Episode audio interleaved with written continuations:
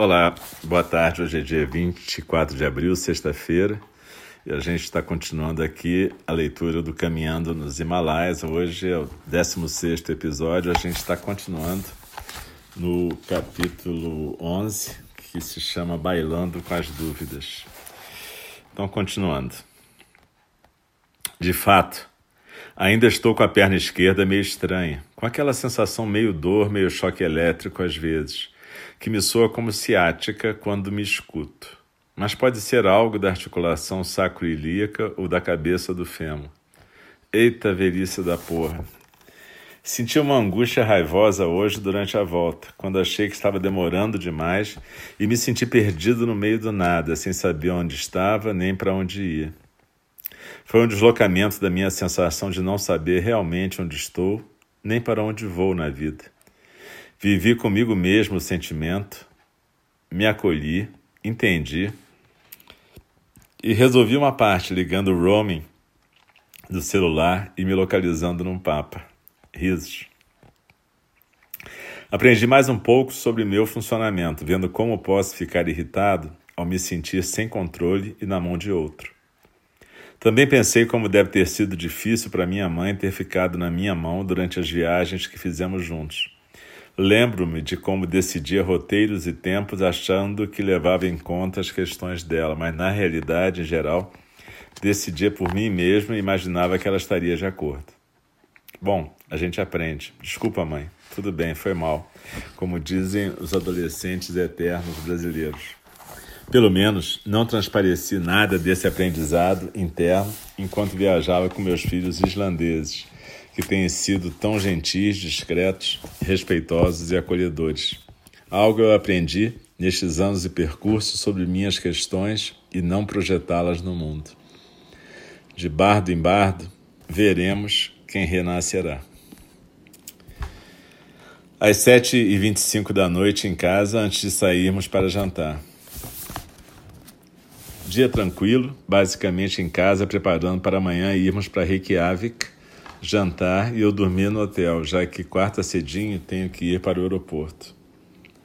Fomos eu e Carol para a piscina. Água quente, hidromassagem, um pouco de conversa. Sou feliz pelas filhas que tenho. Bom dizer isso para elas de vez em quando. A vida é breve, nunca se sabe o momento em que partiremos. Também foi um dia de mais comunicação virtual, embora tenha sido parcimonioso com isso também. E agora, na verdade, a comunicação virtual é tudo que a gente faz, né? pelo menos muitos de nós. Eu estou atendendo online, estou fazendo muita coisa online, gravando livro, gravando meditação, fazendo live de meditação. Então, é isso, mas é claro que eu sinto saudade de abraçar minhas filhas, as pessoas que eu amo, né? E, e, mas, enfim, eu também acho que durante a minha vida não economizei muito isso, não. Eu pude realmente trocar. A gente estava na casa deles, lá em Gueragerde, e a gente, eu e Carol, fomos para uma piscina. A cidade lá é pequena, em Gueragerde tem dois mil e poucos habitantes, mas tem duas piscinas enormes. E as piscinas lá funcionam como clubes, né? Tem a parte de educação física. Bom, deve estar tudo fechado, imagino, sei lá. Mas enfim, estava no inverno e estava super frio, mas dentro da água a água é quentinha. Então é muito legal. Assim, nada, a água está a 37 graus e do lado de fora está 2 ou menos 1. Um. É interessante. A Islândia é um lugar que eu gosto muito, realmente. A minha filha, essa minha filha, Ana Carolina, agora mora em Berlim com o marido e a filha. Que vai fazer seis anos, é minha neta, Suna. Suna quer dizer sol em islandês antigo. E é feminino. Bom, é, é isso. Vamos continuar. Dez e meia da noite, após um delicioso jantar, chá tibetano que o Amti me deu e mais uns chocolatinhos.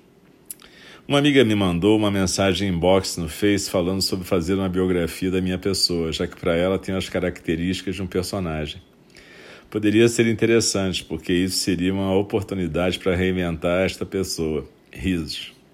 Tudo está muito estranho desde o início da peregrinação até agora. Nunca fui de ter certezas, mas agora isso está realmente intenso.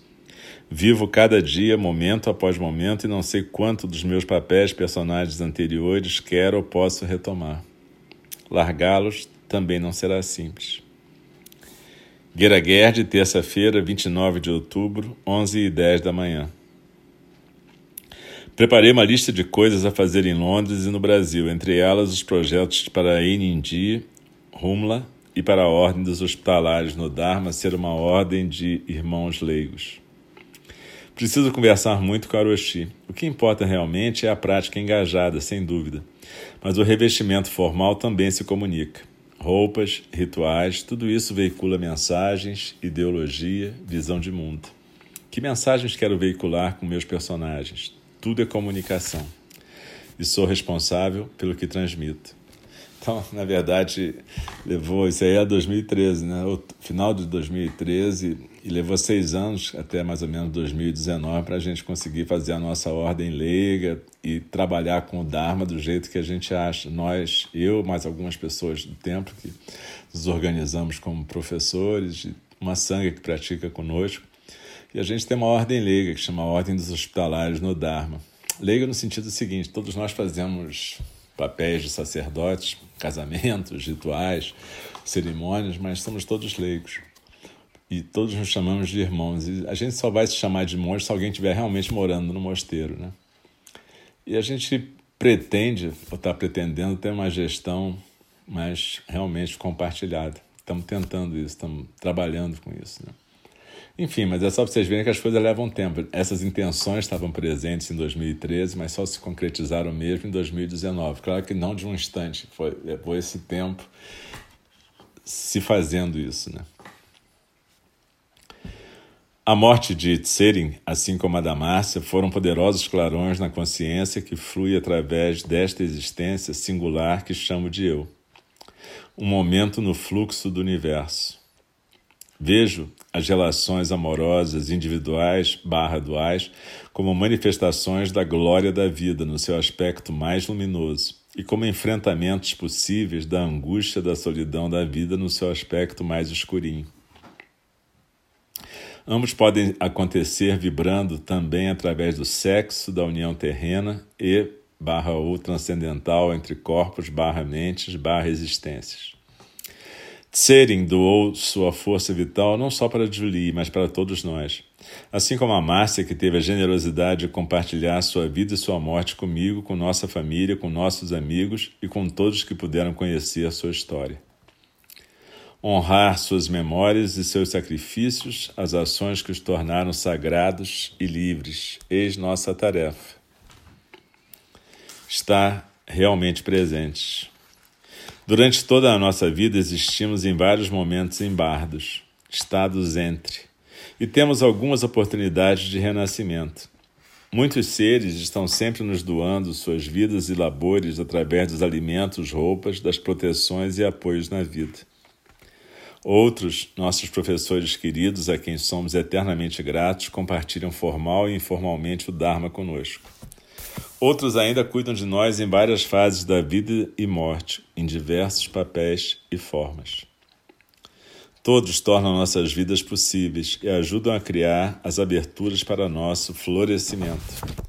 Alguns, entretanto, são especiais, como Tsering e Márcia para mim. Suas mortes coroaram e completaram o sentido das suas vidas, nos deixando um superávit de amor compassivo, força vital disponível para nossos próprios saltos quânticos, nossa presentificação transcendental em nossas próprias vidas. É, é, o Tsering, que tinha 22 anos, realmente foi incrível, né? o, o ato dele, a doação dele, ele realmente funcionou sem pensar como um bodhisattva, né? E, e, é, um, é um exemplo mesmo, né, de alguém que pode se doar nesse nível, né?